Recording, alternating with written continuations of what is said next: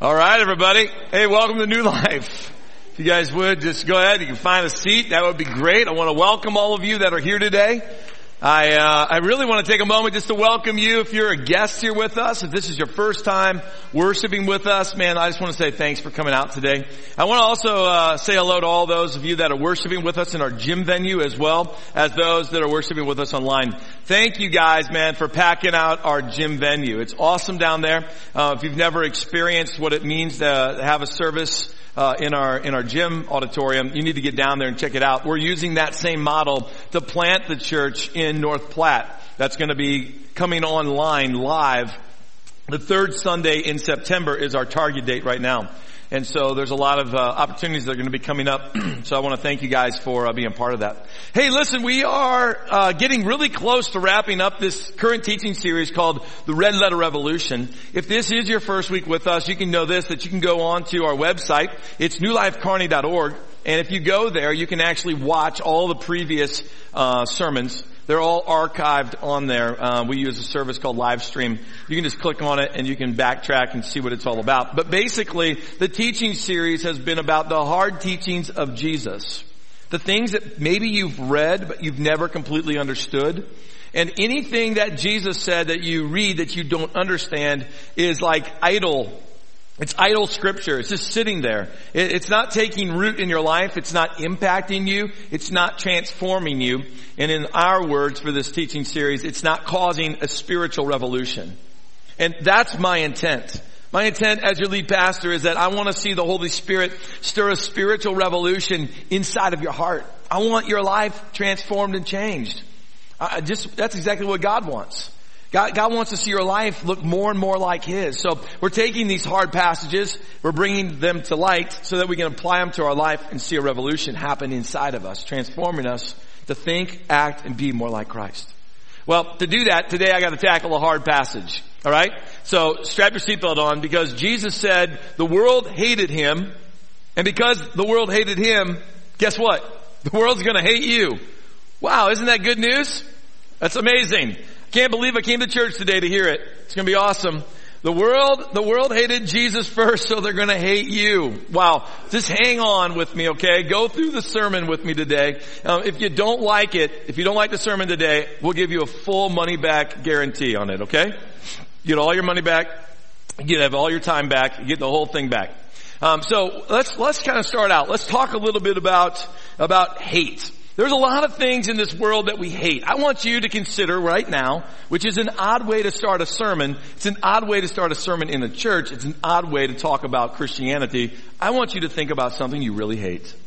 I know, I know, you're like, are you serious, man? I mean, aren't we Christians? We're not supposed to hate anything. Okay, for you folks, I want you to think about something that you have a strong dislike or disdain toward, okay? Um, if you if you don't like the word hate, I want you to think about that for a minute with me. I don't want you to start writing notes to people like, "Oh man, you reminded me of that person." I want to write them a note, tell them how I think about them. Don't do that today. Lay those kind of things down, all right? But I want you to think with me. What's something you hate? There's a lot of different things on this earth that people hate. As an example, um, I know this is hard, hard for some of you that are lovers of this, but some people actually hate dogs. And others of you, you can hear you. You are like, oh, how, why would anybody hate this thing that poops in my yard and it eats my socks and it does all, it, it sheds fur all over my house. Why would anybody hate that? But some of you, you hate these, but you love these. Some of you hate these, but you love these. Let me hear the dog people. All right, you guys, you guys cat people, this is your opportunity. Let me hear the cat people. Okay, all right. Dog. Dog wins in the main auditorium. Not sure what happened in the gym. All right. How about how about this? Um, here's another thing people hate. Some people hate sci-fi movies. Just like it's dumb. You know what I like, Pastor Jeff? I like what I call the sappy movie. All right. That's the kind of movie that I really like. All right. So, how many people sci-fi people? Anybody? Sappy movie lovers. Yeah, yeah, that is, that's awesome. A bunch of, I think, more high-pitched screams for that. And then one man with a beard sitting in the middle section. Yep, I do. So, that's the way it went down. In fact, that's the way I saw it from right here. So I'm just saying. Alright, but here's the last one. Something that we're passionate about as Americans. Food. How many people like sushi, right? Yeah. How many of you would rather have? Yeah. Right. See now, if we were in California, I would do that just the opposite. Right? Start with steak. People like, sushi. Yeah! Let's eat it. So there's a lot of things that you hate. How many people hate sushi? You just hate it. Yeah. Right? How many guys, anybody just hate steak? Alright. We, we, uh, we had one person that hates steak. So let's all stop and pray for her right now.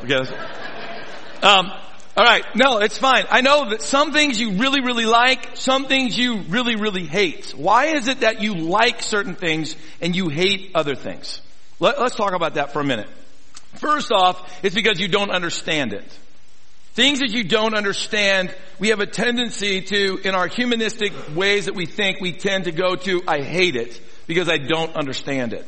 Other reasons why you might hate something is because you believed the report that someone else gave you without researching it for yourself. You ever been caught in one of those situations where someone told you about someone else, so therefore you hated them, but you didn't really know the true story? You just did because someone else told you and you didn't take the time to research it? That's a dangerous place to be, but that's some of the reasons why we hate. Here's another reason why we hate things. Um, you had a bad experience. If you had a bad experience at a place, like a restaurant, let's say, then you might hate that place and never want to go back there. Like the restaurant that I took my son to, which still is in this town. I won't mention any names, I promise. Still is in this town. I took him there for his birthday, ordered him a cheeseburger because that's what he wanted. His cheeseburger came out nice and hot with cheese on it. The unfortunate part was they forgot to take the wrapper off the cheese. He bites into the sandwich, bread comes out, meat comes out, wonders why he can't get the cheese off the sandwich. It's because you don't bite through plastic, son. That's what happens. So that's a restaurant that I don't go to anymore. All right, just saying. Who messes that up? Who puts cheese on a cheeseburger and forgets to take the plastic off? Um, see me afterwards. I might tell you. Okay. Um, no, I actually I won't. I promise you. Um, so, all right. So things that we've had a bad experience with, we hate. We also hate things that are difficult. I mean, if they're difficult for us, we hate them. You know, like working out. Some of you guys, you just don't. You hate working out because it's too difficult. Let's hate it. But lastly, you hate certain things. Listen, because they're different. Unfortunately, we have a lot of history of hating things because they're different than us. And in our personal lives, we hate things because they're different than us. And I'm telling you right now, there's a lot of hatred that's on this earth. Jesus experienced a lot of hatred towards himself. Why? Because primarily Jesus was different. He walked the streets of his community. He was different than the other rabbis. He was different than the other ones that communicated. Jesus walked the streets and he preached the message that was difficult. People hate things that are difficult. People believed a message about Jesus. They believed a lie about Jesus based on what some other person said to them. And so they became part of the group that hated Jesus. You need to know that the hatred toward Jesus was so intense that that hatred even led him all the way to the cross. It took, it took his life. I think Jesus understands what it means to be hated. He understands what it means to be despised. He understands what it means to have these walls built where he says things but people really aren't listening because they've already predetermined who Jesus really is. And Jesus is telling you and me, hey, just want to let you know, that same kind of hatred, don't be surprised if it doesn't come your way. Take a look at what he says in John chapter 15. It says, the world would love you. He would love one of you or all of you as its own if you belonged to it. But you're no, but you are no longer part of the world. Look why. I chose you to come out of the world, so it hates you. Thank you, Jesus. Really thankful. You, you chose us. What, what does that mean? Are, are you sitting here better than, than people that are out in the world today living life however they want to? By no means. No, when he says that he's chosen people, he's chosen all of humanity. Jesus went and gave his life on the cross so that none would perish, but all would have eternal life with him. There's not like some group of people that are better than all the rest. It's not what he means here. He's, he's a lover of people, and he's wanting all people at all times and in all generations to come and know him and have relationship with him. But Jesus is saying, when you When you heard me choosing you and you gave your life to me, you came out of the world. You need to know that. And because of that, the world is going to hate you. Wow. In verse 20, do you remember what I told you? A slave is not greater than the master. Since they persecuted me, Jesus being the master, since they persecuted me naturally, naturally, Jesus says, they will persecute you. And if they had listened to me, then they would listen to you. Jesus is calling you and me to come out of the world and to stay the course. He's calling us to come out and just focus completely on the course that's ahead of us. You need to know something today that if you're going to commit your life to Christ, there are some amazing blessings that come with that walking and walking in stride with the power of God's Spirit who spoke and the earth came into existence. God's Spirit living inside of you. This relationship with God, the creator of all things that one day you and I, either in death or in the rapture of the church will spend eternity with Christ in heaven. The hope that we live for something greater than what we see on this earth. Incredible blessings, but you also need to know that if there are blessings, there are going to be difficult times. And some of the difficult stuff is Jesus is going, they hated me first, they're going to hate you. They persecuted me first, naturally they're going to persecute you. They didn't listen to me. Don't be surprised if you're trying to tell people about the good news of Jesus and they're not listening to you. Don't be surprised. Because guys, in our nation, we're at the point where I would deem it a tipping point. You've seen a scale? You know, a scale when all the weight's on one side, the other one's up. Well, our country was founded it was founded on a Judeo-Christian basis. It was founded on Christ at the center to the best of man's ability. That's what they did. It's not perfect by any means. This is not God's kingdom on earth. That's not what I'm saying. I'm not even saying that necessarily that, you know, we've got everything right and everyone else has everything wrong. I'm just saying the founders of our country established this country on a Judeo-Christian foundation. That's what we started with. Here's a very worldly, secular, secularistic type of a viewpoint and it's been gaining ground. There's been a lot of weight being put there and there's been, you know, things taken away from this Christianity as our foundation and we're at this point now where these two halves are at this tipping point. Now you might say, well, Pastor Jeff, it's not a tipping point. The world's already won. I mean, if you, do you watch the media at all? Do you read the newspapers? Well, yes, I do. It's the reason why I think we're at the middle. Because if you try to gain your spiritual pulse over what the media says, you're gaining it off of someone that's trying to weigh down in a worldly sense. If you're gaining it off of some newspaper, you're trying to gain it off of what their stories are saying, you're gaining it off of the worldly sense. I'm telling you, you gotta gauge things by what you sense God's Spirit is saying to you. I see our country at a tipping point. Is Christ gonna win out? Or is the world gonna win out? Here's what I know based on this passage. What, based on this passage, what we're going to discover is that Christianity and religion is going to continue to be under an attack, like it already is right now. It, there's a war against Christianity and the freedoms that come with that, and Christ being the center. There's a war that's happening right now, and it's happening all around us. And I'm telling you, based on what Jesus is saying to us, that war is only going to continue to get more intense that you're going to continue to see political legislation that's going to be designed, you know, towards attacking the church. That's going to actually continue to increase. Wars are going to continue to increase where one nation battles against another and they put religion right at the middle of it. You're going to continue to see the freedoms that you experience right now in religion to be under attack and actually be taken away to some capacity from you. Little piece by little piece by little piece. Don't be surprised when these moments come. Don't be surprised because the world hated Jesus first. Because the world persecuted Jesus first. Because the world chose not to listen to the message of Christ. Don't be surprised when these things happen. Don't be surprised as Christianity continues to become the enemy of our society. Don't be surprised by those things. Why? Because the world hated Christ first. So, we live in this world though. Jesus didn't call us to, hey, let's combine all of our money and all of our resources and let's go buy some land out in the middle of nowhere and let's build a 30 foot wall all around it. We'll build little homes inside of it and that's where we'll live. No, that's not what Jesus said. Jesus goes, I want you to be in this world, but don't be of this world. You don't have to have the mindset of this world, but you can't escape it. How is Christ wanting to proclaim His message? How is Jesus wanting to testify the good news of who He is in this world? He wants to do that through you.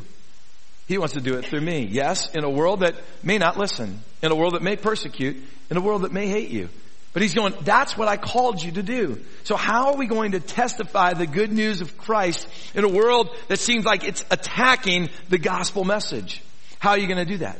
Well, here's the beauty. The passage we just read, Jesus gives us the answer. He precedes this passage with the answer. In John chapter 15, starting with verse 5, take a look at what Jesus said. He goes, yes, guys, I'm the vine, you're the branches. Those who remain in me and I in them will produce much fruit. For apart from me, you can do nothing. Anyone who does not remain in me is thrown away like a useless branch and withers. Such branches are gathered into a pile to be burned. Take a look. But if you remain in me and my words remain in you, you may ask for anything you want and it will be granted. Verse 8. When you, when you produce much fruit, you, you are my true disciples.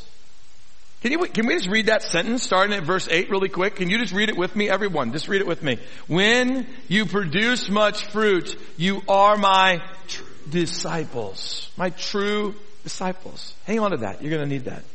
This brings great, great glory to my Father. Um, I have loved you even as the Father has loved me. Remain in my love. When you obey my commandments, you remain in my love just as I obey my Father's commandments and remain in His love.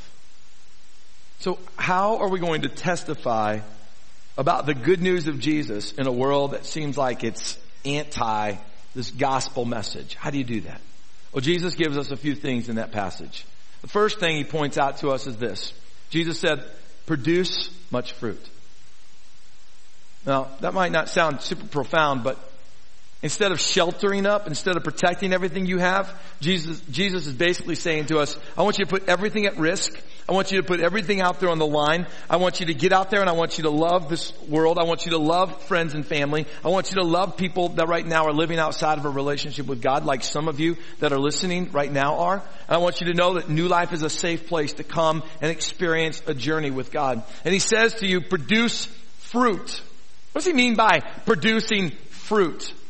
Talking about the way that you act, the way that you behave, the way that you interact with the world. He's going, I want you to get out there and I want you to present to the world this message that tastes good, it smells good, it looks good. I want you to get out there basically and I want you to uplift people, not tear them down. I want you to inspire people and not defeat people. I want you to get out there and produce fruit by being an investor into people instead of being a depleter of people. Get out there and produce good fruit. Get out there and don't just put a smile on people's face. Get out there and lead people to me, Jesus.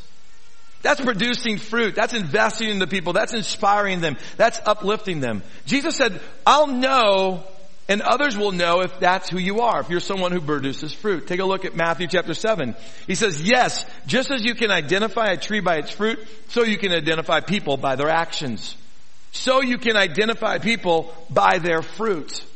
If you can look around on this planet and go, that's a pear tree, that's an apple tree, that's a, a peach tree, you know, that's this, that's that, because you see the fruit hanging on it. So should we be able to look at one another in this world that seems like it's getting darker and darker, which means that your light of Christ is getting brighter and brighter. It's shining farther and farther. Its impact can be greater and greater. The darker a room becomes, the smaller the light has to be to really impact it. The darker this world gets, a little bit of light goes a long ways. Just like a little bit of salt goes a long ways. A little bit of light can go a long ways. We should be able to look around and see the light in one another. See the producing of good fruit, the impacting of the world around us. So he says, first, you gotta produce much fruit. Well, how do you do that? Well, he goes, you have to remain in me. That's what he said in verse 5. You have to remain in him. Remaining in Christ, dwelling in Christ, getting your mind centered around Christ, getting your actions centered around Christ, living in Christ. Here's some good words for you today. Stay intent on pursuing God. That's what he means by remaining in him. You stay intent. You might want to write that down. Stay intent on pursuing God. Stay intent on living for God. Stay intent on being in community with other believers. Stay intent on reaching out to the world and not sheltering yourself from it. Stay intent. That's what it means to remain in. That's a decision that you have to make and I have to make. I can't make it for you. I, I can help you. I can coach you. I can try to spur you along, but you have to decide whether you're going to remain. It's an intent inside of your heart that you move that direction. You push for it. Or otherwise, like the passage said, we become like branches that they don't produce any fruit. They get cut off. They get thrown into a pile. They get burned. That means all it means is that you're useless. You're taking up space. You're, you're trying to suck up resources for yourself, but you're not willing to give it away and impact others with it. You've become the spiritual essence of leftovers that have sat in your refrigerator for a month. That doesn't sound very good. It doesn't, does it? No, but that's what you become. If you're anything like me, man, I want to know how long has that leftover been in there? Right? And why is it green? Was it made that way? Who wants to become that spiritually? You, don't want to become that, but when you're not producing any fruit, then you're dying, you're decaying. You're like the battery, that, the non-rechargeable battery that you, you put in your little kid's game and they play it until the battery runs out. And then the kid's like, it's broken, and you're like, yep, it sure is, throw it in the trash. Because you don't want to buy new batteries. I know how you are, parents. No, you're just like the battery, and you open up the back of it, and what do you do with the battery? You toss it in the trash. Spiritually, when we're not producing fruit, we're like that battery. You open up the back of it, it gets tossed in the trash. Because you're, you're, you're sucking up the resources for yourself, but you're unwilling to give them away. Don't shelter yourself away from a world that might hate you, or a world that might persecute you, a world that might not listen to you. That's not what Jesus did. Jesus got on the streets, walked among the people. He loved them right where they were at. He ministered to them. He didn't care what other people were saying. He did the work that the Father called him to do. So how can you produce much fruit for God? First off, see your potential. Yeah. See your potential. Here's, here's what Jesus says about your potential in verse 8. If you have your YouVersion or you got your Bible out, John 15 verse 8, Jesus says that when you produce much fruit, come on, we read it together, you are my true disciples. What does Jesus say about your potential? He goes, when you produce much fruit. Did he say, if you produce much fruit, or did he say when? He said when. What's his potential then for you? What's his expectation? When you produce much fruit. He believes in you maybe more than you believe in yourself. Stop setting your bar so low for yourself. Set the bar higher. The creator of the universe believes you can produce much fruit. And then he goes on and he capitalizes on that statement and he goes, not only that, you'll be a true disciple of mine. A true disciple. Some of you have never felt like you were ever a true disciple of Christ. It's like you've been beating yourself up to go to church Sunday after Sunday, day after day, trying to beat yourself into this position that you think you need to be. You've never felt worthy to call yourself a true disciple of Christ. The potential of Jesus is he sees you and he goes, you have the potential to be a true disciple of mine. That's his hope for you. That's his heart for you. What's your heart for yourself? You have to see your potential. Jesus sees it. Do you see it? Well, Jeff, the laundry list. I mean, it's a long list of things that I'd have to change to be like a true disciple. A laundry list of things that I have to do to like produce fruit. I got it. Be like the good leader who taught me one day. He goes, Jeff, let me, tell, let me help you with one area to help you be the best leader possible. When you create your to-do list for the day, don't create the to-do list longer than what you can accomplish. Now I'd never been taught that. I'd always been taught the opposite. Create the longest to-do list possible, end the day with things on it so it brings you back to the office the next day. But I always found that when I, when I went home that night, I was always thinking about the things that were still on the list that never got done. Anybody like me? You don't sleep as good. You don't fellowship as well. You know, you're more irritable. And so I started practicing finish the to-do list that you can get done. Now, don't take it to the other extreme. Well, okay, well then I'm putting one thing down. No, don't be lazy with it. Challenge yourself. You might give yourself a to-do list that requires an extra 30 minutes. It might require an extra hour that night. You might have to work all night to finish that to-do list. But you want to, you want to have a to-do list that you can accomplish and get done. You go home, you're more joyful, you're more focused, you can fellowship better, you're going to sleep better. So in your spiritual life, let me make a suggestion to you. You might have a laundry list of things, but today, if you want to produce much fruit, it starts with one thing. One character of your life. One piece of your life that needs to be matched up with God's character and His nature. Just one area of your life that needs to look a little bit more like Christ. One area of your life that needs to be engrafted into the vine so that you can reach the, you can grab a hold of the resources and grow so that you can give what you have away to others. Yeah. Just one thing. It's not the laundry list. The laundry list seems overwhelming and like you're never going to get there. Jesus is going, you focus on the one thing, you can become a true disciple of mine. But he also drives home a word that I'm going to say to you. Consistency. He says, be consistent. In John chapter 15 verse 7, he says this, if you remain in me and my words what? If you remain in me and my words remain in you. If you do that. That's really your choice. If you're consistent to remain in Christ and let His Word remain in you, then wow, you're going to produce a lot of great fruit. It's about consistency. It's about the little decisions that you make every single day. Answer this question for me. If you planted the seeds for a peach tree and the peach tree grew and it was just about the time for it to produce fruit, but outside the temperature was going from, you know, 30 degrees to 90 degrees. The next day it was 27 degrees and it was 95 degrees. The next day it was 20 degrees and it was 99 degrees. Is that peach tree ever going to produce any fruit? Of course not. A third grader could tell us that. Neither is your spiritual life. Your spiritual life doesn't produce any fruit when one day you're cold. You're, I'm just living for self. It's all about selfishness. It's all about what I want to do. You got a bad attitude that day and you never give it up. And the next day you're going, I'm living for God. I'm going to do this. I'm going to do that. And then the next day, you're living for self, living for self. And the next day, I'm living for God. When you're a ping pong ball bouncing back and forth, I'm telling you, there are a lot of things that are just dormant inside of you. They don't know which course you're taking, which route you're running. Consistency. And consistency is about the small things. It's not about the big things. Let me challenge you with this and just tell you that if you chose this next week to wake up in the morning before you get doing anything else and you start reading a little bit of God's Word and meditating on it, you consistently do that through the week and just see if somewhere in that week you're not producing more fruit for God. Meaning you're impacting people in a godly way. Just see if that would happen. I would also challenge you to incorporate prayer. Prayer. Prayer every morning. Before you start your day and just see if that consistent, that consistency doesn't change you and start changing others around you. What kind of prayer though? It's not prayer for your needs. It's prayer for others. It's not prayer for your wants. It's prayer for God's kingdom to grow. You pray five minutes. You read God's word for five minutes.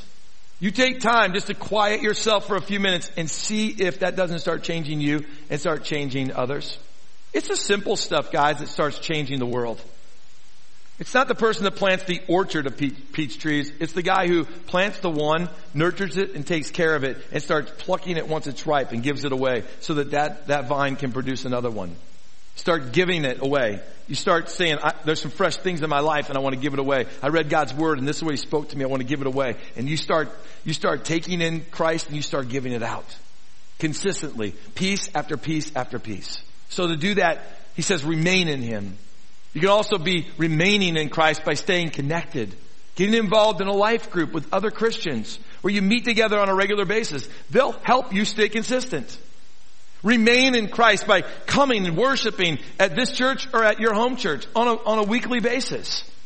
Making that, carving that out, making it a priority. That consistency is going to help you produce more fruit. We already talked about prayer and Bible reading. Those types of things are all there. Building relationships, going into the world consistently every single day that you go to work going, God, how can you use my life to be a light to the world? Consistent. Consistent in your heart, consistent in your actions. That's how you produce fruit. Secondly, if you want, if you want your life to testify Jesus in a world that hates the message of the gospel, then Jesus said, obey my commands. Look what he said in verse 15, verse 10, or chapter 15, verse 10. He says, when you obey my commandments, you remain in my love. That's how you remain in his love, by obeying his commandments. That's how you stay close to him. Just as I obey my father's commandments and remain in his love. One of the things you need to know in this world that's shifting like sand is that God never changes. God never changes. God's static and He's consistent. Now that's something you've got to get your heart and your head wrapped around in 2014. Because we're not going back to 1890. We're going forward to 2015 to 2020, 2030, 2040, 2050 until Jesus comes back. And I'm telling you, as long as we're on this planet, there's going to be a constant erosion toward Christianity. You better get in your head that the world's going to change. Our culture is going to change. Political issues will change. Governments will change. But God and His Word never changes. It doesn't even waver. It doesn't even shift from one side to the other. God's Word doesn't take sides. God's Word is static and consistent. And you've got to get inside of your head, especially if you're 35 years or younger, you better get inside of your head. God never changes. His word was the same yesterday. It's the same today. It's going to be the same in the future. If you're 16 years old, when you're 26 years old, God's word doesn't change. Our culture is going to radically change. Our society radically will change. The attack on the church will continue to change and increase. But God will never change. And if you want to be close to Him and you want to remain in Him, and you want to know Him, Jesus says you do that by obeying His commands. Wow. But you obey His commands with the right motive. Like, don't obey God's commands just so that you can throw them into the face of others. You know, don't obey God's commands so that you can show how holy you are to other people. Please, by all means, don't obey God's commands because it's the right thing to do. What a messed up reason.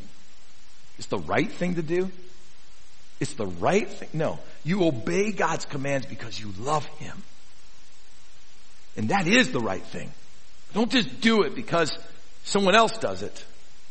Don't just do it because you heard your grandmother say to do it. It's the right thing to do, Johnny. Well, I'm going to do it because it's the right thing. No, you do it because you want to love God. You obey His commands out of gratefulness toward God and for God. You obey Him because of His provision for you. You obey God to stay close to God. God's static. The Bible says that our sin separates us from God. God doesn't move when we sin. Our sin separates us from God. And today, if you're separated from God for any reason, you, I'm telling you today, you don't have to continue to living with that separation. God's word says that if you repent and you'll confess to Him, that He's faithful and just to forgive you. And in that forgiveness process, God goes, good, because I want you to be close to me. I want you to remain in me. I don't ever want you to drift again. And when you start to sense that drift because of the sin in our lives, you repent and you come right back to Him. And you, you graft yourself so deep into Christ there's no, there's no getting out. Jesus can identify with this obedience. He said it with his own words. Look, I, I'm modeling for you what it means to be, to obey me. I'm obeying my Father. And from that obedience, he faced a lot of, faced a lot of hate. He can identify with you. He can, he can console you. He can wrap his heart around you. He understands the persecution that you'll face. He understands the hatred that you'll face. He understands the fact that others may not listen to you. But he says, remain in me just like I remained in my father. Don't give up. Fight the good fight. Don't run away. Stay the course. Don't be like those, Hebrews chapter 10, that shrink back. Don't be like those. Focus all of your intention on Christ and run after Him for all that you can get. Stay focused on Him. Stay, remain in Him. Remain in Him and you have nothing to fear. Remain in Christ and you have nothing to regret. Remain in Christ and you have all the freedom of the world. Remain in Christ. Invest your life into Him. And if you do that, you're investing into a great place that's going to reap a massive return. Invest your life into Christ. Obedience will end up changing you and it will change you for the better. So what do you need to do? Well, you gotta guard your heart. Guard your heart towards the things that try to separate you from Christ. Guard your heart from the things that try to steal away your desire to obey God. And let me tell you the first area that you really need to guard, and that's your self-image. Your self-image. Your identity in life needs to come from God's opinion of you and no one else's. No matter how old you get on this planet, I'm telling you what we talked about as teenagers, that peer pressure, it never lets up. In fact, the stakes only get higher the older you get. I'm saying to you today, don't let your self-image, your opinion of how others see you distract you from obeying God's commands. You sell out to Christ. If you sell out to Christ, I guarantee you, God will suffice. He will suffice for all of your relationships. He'll take care of you. He'll, it's His opinion of your name that matters the most. No one else's. Submit your life to Him. Submit your image to Him and let Him handle those things. Guard your heart towards the things that would cause you to desire a separation from God, a desire to walk away from obeying God's commands. What are you, what are, what are you aiming at in life? One of the things that you can always tell about a person is that what they're aiming at in life is what they're obedient to. If I'm aiming to become a doctor, my obedience is to the, to the classwork and to the, you know, patient care and to all the things I have to do.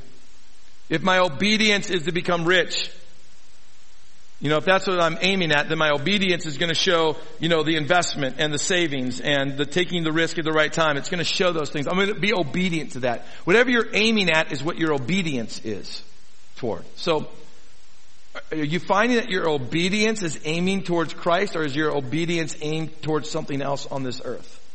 Because whatever you're obedient to is what you're going to hit. I've gone and shot a lot of guns in my, in my day.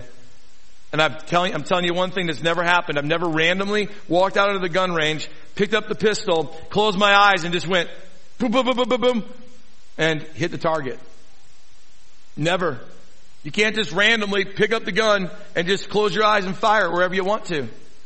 That's not how you do it. You have to fix your eyes on the target and never give up. Fix your eyes on the target and never give up until you shoot the circle right out of the bull's eye. You know, when you shoot the circle out of a bullseye, it happens one little bullet at a time.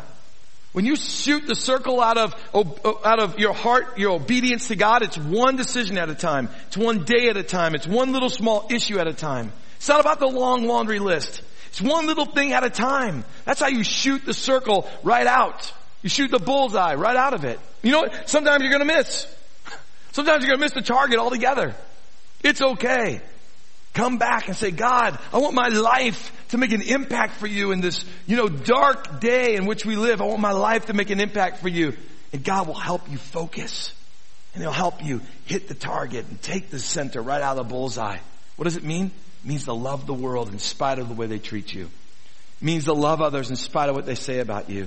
It means to love others in spite of what you're seeing. It means just to be consistent and faithful to God's commands and producing fruit moment after moment after moment, day after day, situation after situation. It's the little victories that add up to the massive win.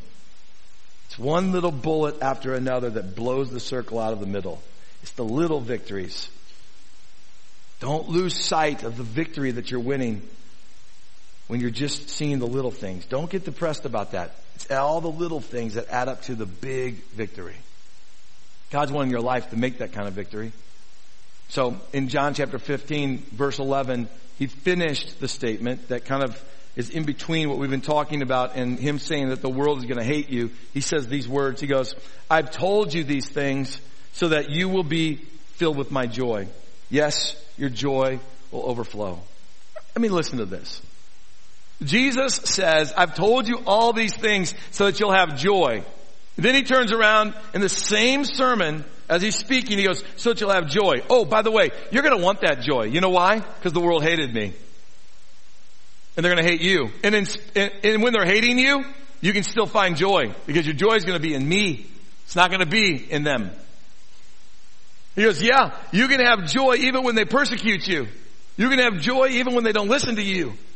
You can have joy if you're focused on the right thing, which is what? Producing fruit, impacting people with the gospel despite what you see, despite what you feel, despite what happens, and obeying God's commands no matter what this world does. And this world's going to shift and change, but obeying His commands. You'll find great joy in that. And you'll stand in the midst of a world that's decaying and falling apart at the seams all over the place. And inside of your heart, you'll have great joy. So know this, my friends. To hard teaching of Jesus, you're going to experience difficult times. What's the truth? You stay consistent and you keep, you keep about the Father's business and you apply that to your life and you live it out day after day, consistently, moment by moment, you know, uh, situation by situation. And what's the spiritual revolution you're going to discover in your life? The joy of the Lord. In the midst of hellishness, the joy of the Lord. In the midst of a world that falls apart, the joy of the Lord. In the midst of a world that's going to hate you, you'll find the joy of the Lord. So please, don't take my words and go out and try to build enemies. You got enough of them already. You don't need to go build any more. What the world needs is they need a, they need the Jesus living in you to love them. And you know what? Let me just challenge some of you in this church. Protect the unity of this church. You fight to protect the unity of this church. I think we have enough, you know, enemies that are trying to destroy the image of the church and the unity of the church. You fight for it. You shut down things like gossip. You shut down things like hatred towards one another. You shut down unforgiveness that we hold towards one another. Let's protect the unity of what God's given us. We have enough things to worry about. Let's protect this so we're healthy so we can give to the world the message of Jesus Christ, the joy of the Lord that will transform their life. So, my final thought to you is, are you experiencing the joy of the Lord today? Are you truly experiencing the joy of the Lord today? And if you want to experience more, remember, go back in my message. It's about finding that one area of your life, coming to an altar like what we have in the front of our auditoriums, and submitting your life to Jesus and saying, God, change this area of my life. You'll discover a joy when you submit and you surrender. Another way you're going to discover the joy of the Lord this morning is in worship. Join with God's heart that you would pray for the salvation of the world. That you would pray for your friends and family to know Jesus. Pray for them. You'll find joy stirring inside of your heart. Ask God to use you in that prayer to go out into this world and communicate the love of Jesus and you'll find joy start stirring in your heart. Those are two very simple things to do. Our worship teams are going to lead us in some songs. Let those songs lead and guide you today. Let your heart express passion to God. Ask God to be the center of your life, the core, the firm foundation in a world that's shifting like sand all around you. And you'll find the joy of the Lord. Why don't you stand with me? Let's pray. Father, we invite you to be at the center of our life. We invite you to be at the, the center of our personal hearts. Lord, we want you to be shown through our actions. We want you to be seen through our beliefs. We want to reach out into this world that seems like it's falling apart and becoming darker by the day. And we want to be a light, a light of hope, a message of hope. Lord, this is not a time to shrink back. This is not a time to say, woe is me. This is not a time to, you know, get down on ourselves or to attack. This is not a time to start some kind of a holy war. This is a time to, Lord, quiet ourselves. Hear the voice of our Savior walk out of these doors into a world that's hating the message of the gospel and to love them anyways. Help us never to forget where we came from. The Lord Jeff Baker was a sinner, a sinful man out on the streets that pointed his finger to God and said, you don't exist and I hate you. And someone met me right where I was at. And they loved me in spite of my opinion. They loved me in spite of my lifestyle. And they loved me enough to lead me to the cross of Christ. May that be our legacy, that we lead others to the cross of Christ. But may the inheritance of this church, New Life, and all of its sites, Lord, may New Life have the inheritance of the lost finding Jesus. That's what we want to be known for. We want to be known that we're a church that proclaims the good news to a world that's hungry to hear it in spite of how dark it is. They're looking for hope. And may we be a church that loves people, loves them enough not to leave them where they're at, loves them and leads them to the foot of the cross. So Lord, take us there today. Take us to that place that in humbled worship we would surrender all that we are to you. In Jesus' name, let's worship him. Amen.